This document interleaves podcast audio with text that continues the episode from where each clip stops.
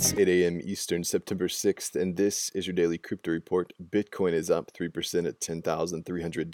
Ethereum is up 5.5% at $356, and XRP is up 1% at 24 cents. Those leaders by market cap, top gainers in the last 24 hours. SushiSwap up 50%, Yearn Finance up 34%, and BNB up 20%.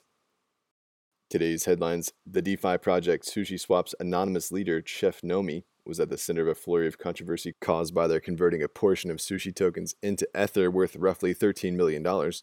Chef Nomi said they converted so they could stop worrying about price and focus on the technicality of the migration, taking to Twitter to say, People asked if I exited scam. I did not. I am still here. I will continue to participate in the discussion. I will help with the technical part. I will help ensure we have a successful migration. Although after the criticism didn't die down, the anonymous founder transferred the project control to FTX CEO Sam Bankman Fried, again taking to Twitter to say, I hope SushiSwap does well without me. I did not intend to do any harm. I'm sorry if my decision did not follow what you expected. Bankman Fried will now deploy multisig into SushiSwap's smart contracts, a wallet configuration that requires at least two keys to authorize a transaction. Also in the land of DeFi, Swerve has crossed 380 million in total value within 12 hours of launch. Swerve is a fork of Curve that aims to be 100% community owned and governed.